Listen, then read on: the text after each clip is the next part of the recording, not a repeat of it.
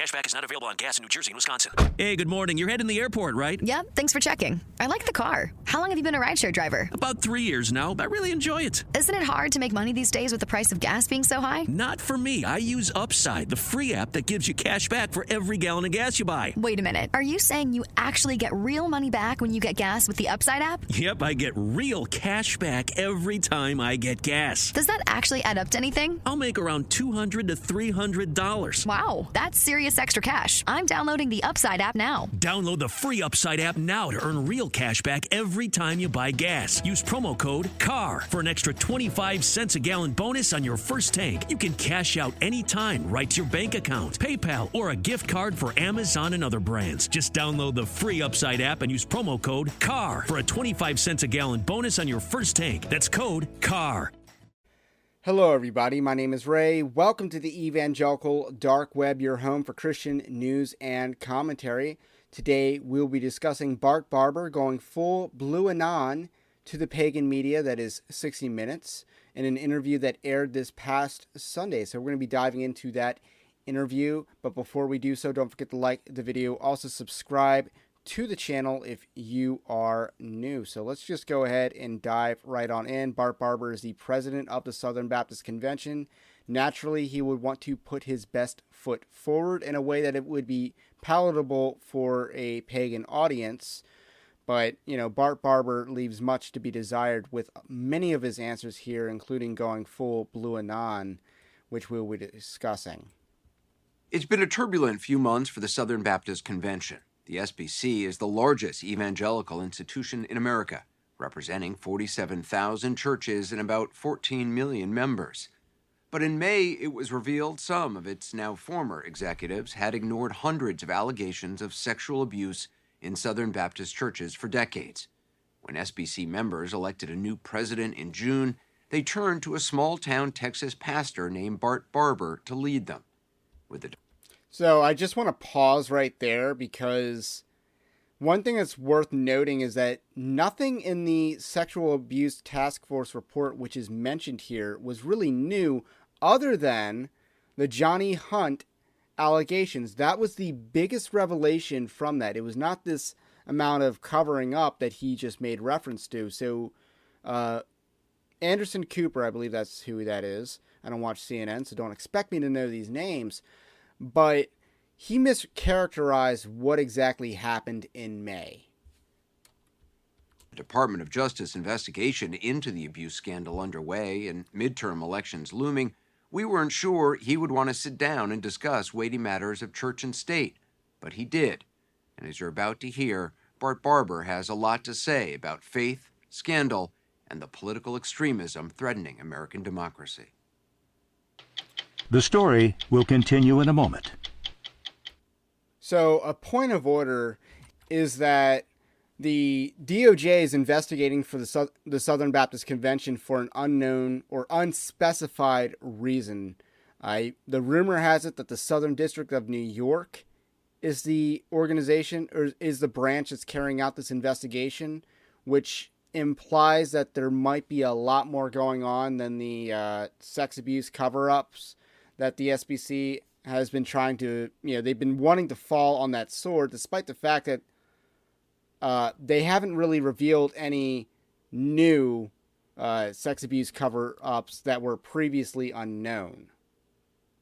So that's kind of the weird thing about the Southern Baptist Convention. They're very sadomasochistic in their obsession with this issue. And that is despite the fact that they're going out of their way to label people abuse victims who were adulterous, like Jennifer Lyell. So it is a very weird situation, bizarre, because words have meaning, and the Southern Baptist Convention is not using words with their proper meaning. But that's a digression and a point of order, just so we set up this context, because, again, maybe you weren't subscribed to this channel back in May when we were covering this. Blind partisanship destroys everything except baseball. I'm a St. Louis Cardinals fan, and I'm sticking with that no matter what. But so many things in church life and beyond that are areas where we have an opportunity to to unite, solve problems, and we pass over that opportunity over and over again to shoot at the other team. And you see that filtering into the church. And it's absolutely coming into the way that people in churches who ought to know better are speaking to one another about the issues that are outside the church that aren't really theological. The best characterization is they're not listening. Bart Barber lives with his wife and two children in Farmersville, Texas. What we're hoping to do is to use a kind of regenerative farming method. He's got some land with a dozen or so cows. If you want to see people come to know Christ, the way to do that is to share the gospel and pray. And has preached every Sunday for 23 years at the First Baptist Church, which only has about 320 members. What made you decide to try to become the head of the SBC? I believe that the Southern Baptist Convention faces some unique challenges right now. I felt like God was calling me to try to give leadership at this moment to help Southern Baptists move forward. Okay, yeah, I got to call that. That's not true. Come on, Bart Barber. You were the third choice. They were emptying out the bullpen for who to nominate for president. They wanted Ed Litton for 2 years. And when I say they, I mean like Kevin Ezell, who's the kingmaker in the Southern Baptist Convention. He wanted Ed Litton for 2 years. Ed Litton had to resign and not seek a second term because of scandal. In the bullpen, so let's use a baseball analogy since he's a St. Louis Cardinals fan.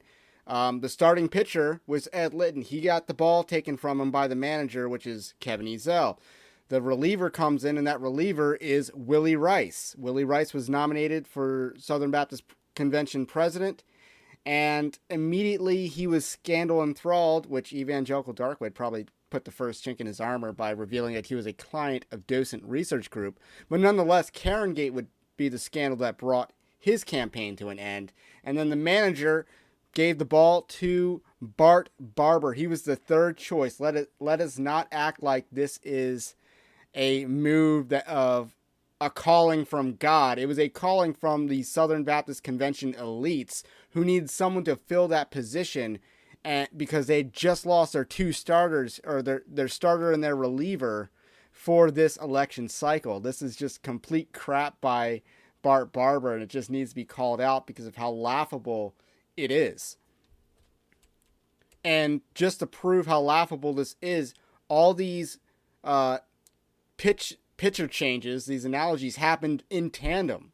You know, when Ed Litton resigned or chose not to seek a second term, immediately Willie Rice was nominated or announced his candidacy. And same goes when Willie Rice was no longer in the bullpen, Bart Barber came on the mound.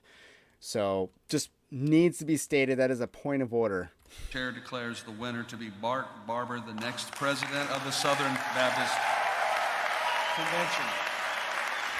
When Bart Barber was elected SBC president in June, it was just 4 weeks after an independent investigation revealed that some former members of the SBC's executive committee, which oversees budget and organizational issues, had for decades ignored hundreds of credible accusations of sexual abuse in Southern Baptist churches and seminaries. Partly didn't reveal to avoid that being held financially liable. They actually kept a list of over 700 names of people who had been credibly accused. What they said, though, is we couldn't give that to the churches because local churches have autonomy in who they hire and fire for pastors. We can't tell them they can't hire this person. Ryan Burge is an assistant. A list of Google name, this was a list of names that were, headlines and news reports of people in the pastorate who were convicted of or indicted for. This was public domain information, and it's being called this secret list. It was public domain information. So if a church needed that list in order to not make, because they were unwilling to do a background check, they weren't going to do their due diligence anyway. It's just it's kind of a fallacy. If a church needed that list, they were going to, then they're a bad church, because the church should have done a background check on any pastoral candidate that would have found what was in that list. Assistant professor at Eastern Illinois University and an American Baptist pastor. He's one of the country's leading data analysts on religion and politics. Were they calling law enforcement and letting police know that there was a predator at this church in this state? The executive committee had the list, put it in a drawer, and didn't tell anyone about it for over 10 years. That's the mindset that we're repudiating and moving against. When you read that report, and to read accounts of people who were brave enough to call in to the executive committee to report abuse, for them to be ignored... That's not a strong enough word. We didn't just ignore them. Sometimes we impugn their motives. Sometimes we attack them. The reason why I'm president of the Southern Baptist Convention is because our churches do not agree with that and have taken action to correct those things. Bart Barber says he's cooperating with the Justice Department's investigation and appointed a new 9-member sexual abuse task force that's building a registry for credible reports of abuse to help churches track predators. I have strong feelings about this. It's not just anger, although I'm angry about it. God called me to be a pastor when I was 11. I believe in this. For people to sully this hurts me. I'm not doing this to try to accomplish some PR objective for us. I'm doing this because I want to serve God well. For the new president of the SBC, that means staying true to his deep conservative values and his beliefs about the last presidential election. Do you believe the 2020 election was stolen? No. You believe Joe Biden is the legitimate president of the United States? I do, absolutely. I pray for him consistently as the president of the United States. I believe he was legitimately elected. He's not a conservative, by the way. He doesn't believe the election was rigged. He does believe that Joe Biden was duly elected the president of the United States. That's a big deal. 60% of white evangelicals believe the election was stolen in 2020. And many, many Southern Baptists go to church every Sunday believing that. Southern Baptist pastors have been afraid to speak about that from the pulpit because they know lots of people oppose that in the pews. How many people, how many voters is Bart Barber in a position to influence? At least 70 million people identify as evangelical today. He can have a huge impact when it comes to who they vote for and why they vote for that candidate. Ryan Burge. That's why the Southern Baptist Convention is important, because in a political sense, that's why we covered here on the Evangelical Dark Web, because it is culturally important.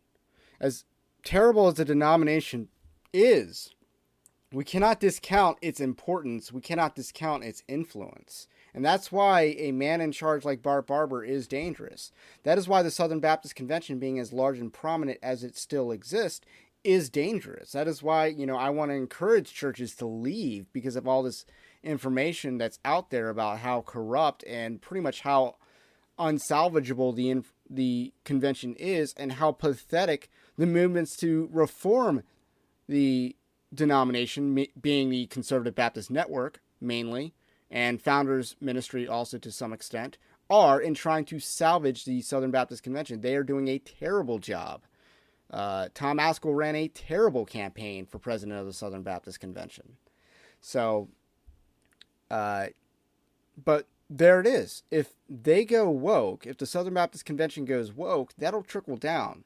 And we can pretend all we want that church autonomy will ensure that that won't happen, but that's not what's happened thus far. These churches were largely unprepared for the rise of critical race theory. I would say that they are largely unprepared for the rise of side B theology, and they were certainly unprepared for lockdowns and a proper biblical response to that, in large part because of the compromise in the Southern Baptist Convention. Burge says in 2016, evangelicals accounted for 33% of all votes cast for Donald Trump, but Bart Barber's vote was not among them. In 2016, you said, "I think it hurts the credibility of my testimony for me to be a vocal supporter of a demonstrably evil man whose campaign platform consists mainly of his evilness."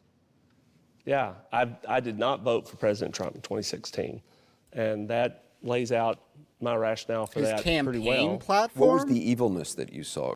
The way he treated women that had been documented at that point. That's not a campaign platform issue. I thought that a lot of the rhetoric about immigration was wrongful. A lot of Southern Baptists thought that the rhetoric about immigration was wrongful. Talking about legal immigration. You embrace it. I embrace it. I'm thankful for people who have immigrated. I live in Texas. I'm surrounded by people who are intermarried into our families. They make our community better. Correct me if I'm wrong. In 2020, you did vote for Donald Trump. Part of what changed is that the president advocated for some legislation on sentencing reform, something that really addressed some injustice that affected that was like one of the worst things Trump did. I was encouraged by the consistent pro-life support that the president gave. I didn't expect that. We're going to walk down That's and true. I'll be there with you. Barber did tell us what happened on January 6th. And Donald Trump's role in it has had a big impact on his opinion of the former president. This is where he goes full Blue Anon here. And I think a lot of Southern Baptists would be thrilled to have the opportunity to support someone for leadership in our country who's strong on the values that matter to us, who can do that without putting the vice president's life in danger. You would be hard-pressed to vote for somebody who put his vice president's life in danger. Yes. Donald Trump did invite and incite and encourage a mob of people to march on the Capitol. I'll just say this. I want to be driven by the principles of Jesus Christ, and that does not involve mob violence. I don't support that. Anyone who does support that, I'm less likely to vote for them because of their support for that. If Mike Pence... So just to be clear, he went full Blue Anon there, just adopting the complete woke leftist narrative or liberal narrative on January 6th and pretty much the false flag operation that the Democrats pulled, or not Democrats, but largely the administrative state pulled in broad daylight to pretty much begin the targeting of political enemies. When you see Joe Biden targeting pro-life activists, that started because of January 6th, when they went vindictively hard after the people who walked into the Capitol were let in to the Capitol. They went vindictively hard against them. They violated all their constitutional rights to the point where these people would rather be, they would rather serve their pretrial detention in Guantanamo Bay, because that institution has a reputation for adhering and respecting religious freedom more than the DC gulags, as they're called. Again, the fact that the Southern Baptist president is going full Blue Anon here, clapping like a seal for the liberal media, is a bad sign. He's not a conservative. And then he's going to pretty much pre-support Mike Pence. So let's... Pence ran in a primary. You would vote for him in a primary? There is nothing that would prevent me from voting for Mike Pence in a primary. We asked Barber what he thinks about the... And that's just sad, too, because Mike Pence was a... You know, at the end of the day, he was a bad vice president. And that's not because of the election. It's largely because he was the man in charge of the COVID task force. He handed the country over. You know, Trump tasked him to do this job. And then he's listened to everything Debbie Birx and Anthony Fauci told him. Anthony Fauci came in, ran the meetings. And Mike Pence was just, you know, he was the guy letting it all happen. So Mike Pence is weak. He is a weak character. That was true when he was governor of Indiana, and that was certainly true when he was vice president of the United States. Christian nationalist rhetoric increasingly being used by some elected officials like Congresswoman Lauren Boebert of Colorado.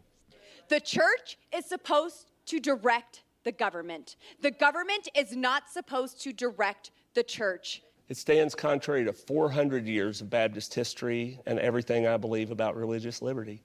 I'm opposed to the idea of Christian dominion, churchly dominion over the operations of government. Why do you object to that? Okay. I object to it because Jesus said his kingdom is not of this world.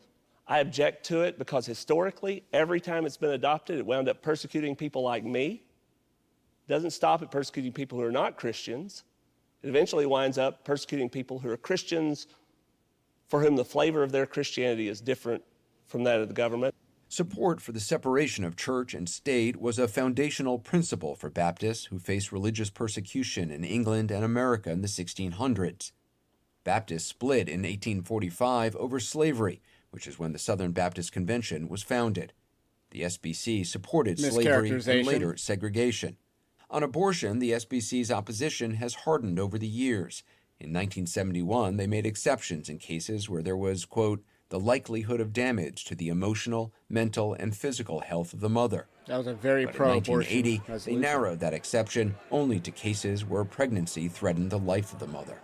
Bart Barber says he stands by that today. Our interest with abortion is not to police everybody's sex life. Our interest with abortion is that we believe that's a human person who deserves to live. I want to do a point of order on the Christian nationalist section, where again Bart Barber is incredibly weak on the issue, because Christian nationalism is about installing Christian morality into the legal system, because the legal system is not morally neutral. It denies this idea that neutrality exists in the public square. It just does not. There really is no neutrality, so therefore the government needs to have a positive alternative vision to the liberalism that we're seeing. So that's what you're seeing on the right, which is the difference between the new right and the old right. The old right was all about preserving this neutrality to our own demise, and the new right is all about fostering an alternative and affirmative vision for our future. And when it comes to Christian nationalism and its view on government, it's not to install a church state. I believe that is a fringe position in this movement. You don't want a Church of the United States. No one really wants that, to my knowledge. Now, what they would probably be more in line with is, if you look at a lot of state constitutions have religious requirements for holding public office. The Maryland Constitution still has a religious requirement in the, or at least at one point did have a religious requirement in the Constitution that required someone to be believing in a higher power and accountability thereof. I think that's more the vision of the Christian nationalist movement, not having a state-run church, which is what Bart Barber is responding to. There's just the case recently, a 10-year-old girl who was raped, barred from having an abortion in Ohio, was able to obtain one in Indiana. I mean, this is a little girl who, she has a right to life too. Sure. Even in that case, you think she should have the child? I do. She should be forced to have the child. I think, I don't want that to sound like I don't have tremendous compassion for her and her circumstance. I wish we could put an end to 10-year-olds being raped. I'm trying to work against child sexual abuse because I think that's atrocious. But you don't see forcing a 10-year-old child to go to term with a baby from rape as abuse of a child. I see it as horrible. I see it as preferable to killing someone else. Not surprisingly, that was a fantastic answer. I know I've been ragging on Bart Barber for, in some cases, lying about being called. It's like, you were called by Kevin Ezell, not God. Let's be real. But that was a fantastic witness right there. I'm going to call balls and strikes here. That was a hit. Excellent job, Bart Barber, on that one. Now, I wish he had a consistently pro-life position, which he does not. But in answering that is a tough question. I hope he rehearsed it, and if he did a great job. And that was really good. Barber and the SBC oppose same-sex marriage. We're committed to the idea of gender as a gift from God. We're committed to the idea that men and women ought to be united with one another in marriage. Do you still believe that gay people should be converted out of being gay? I believe that sinners should be converted out of being sinners, and that applies to all of us. Can somebody be a little bit of a cop-out, but pretty good, a member of the Southern Baptist Convention, and be gay or lesbian and married to a person of the same sex? No. In Jesus' name we pray. Amen. Can a good Christian and good conscience vote for Donald Trump in 2024? Before we left, we asked Bart Barber one last time about how he'll vote. I'm not even going to speculate about that. Who are the other choices? Ahead of the election in 2016, you said who you were going to vote for. In 2020, you said who you voted for. Now you're not saying who you'd vote for. That's correct. Somebody seeing this is going to think, okay, well, that's, why are you hedging it now? That's political. It's not political calculation. The fact that in 2016, I could say something I was speaking only for myself. And now, 50,000 churches of people I love are represented by me when I speak. And so do I feel a sense of needing to be more wise and careful about things that I say now? Absolutely, I do. Have evangelicals that is sold a well-calculated cop-out. I like that. Support Donald Trump. First of all, I think we had to choose from the choices that were given to us, and that's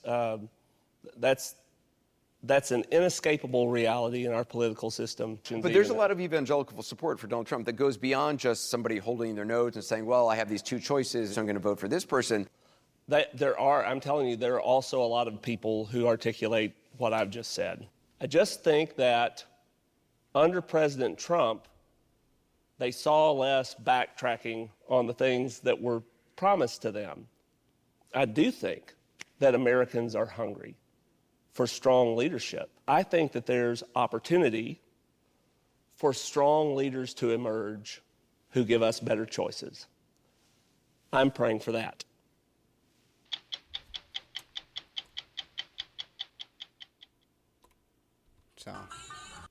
So here's Jerika Duncan. So that concludes our tour through Bart Barber's interview.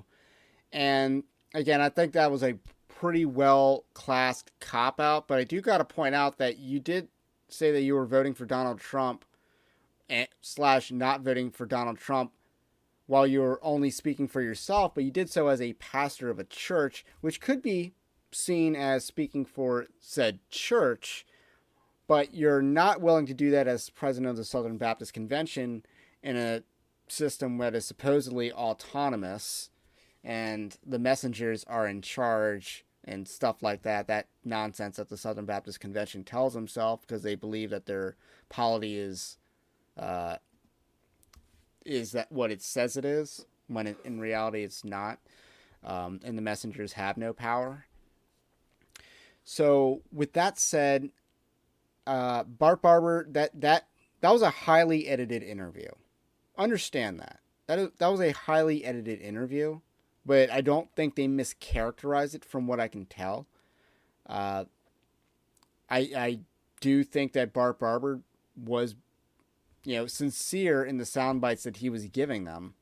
I think he did good on the issue of homosexuality. I think he did excellent on the issue of abortion in this interview. He's terrible for a Southern Baptist pastor outside of this interview, and he's attacking the real pro-life movement because he wants to feminize it. But he did good on this interview for this question that was asked. And then he also went full Blue Anon, and it just shows that this is just someone who doesn't really understand politics trying to weigh in on it. This is someone who gets his news from liberal sources and therefore has a very skewed info intelligence gathering, I guess, and therefore doesn't know quite how to respond to it. But I think largely that's by choice. This guy is, in my opinion, a villain in the Southern Baptist Convention. Definitely one of the top 5 most powerful figures in the Southern Baptist Convention. Because again, I think Kevin Ezell is really the guy in charge. But so that was our tour through Bart Barber's interview with the pagan media. Let me know what you think about what I think about how he did. Let me know how you think how he did. And don't forget to like the video, also subscribe to the channel. And again, if you want to support the Evangelical Dark Web, you can head on over to evangelicaldarkweb.org/join. We have a Patreon-like system built into the site, and you can participate in other content and extra activities as they come around. Have a blessed day, and I will catch you on the next one.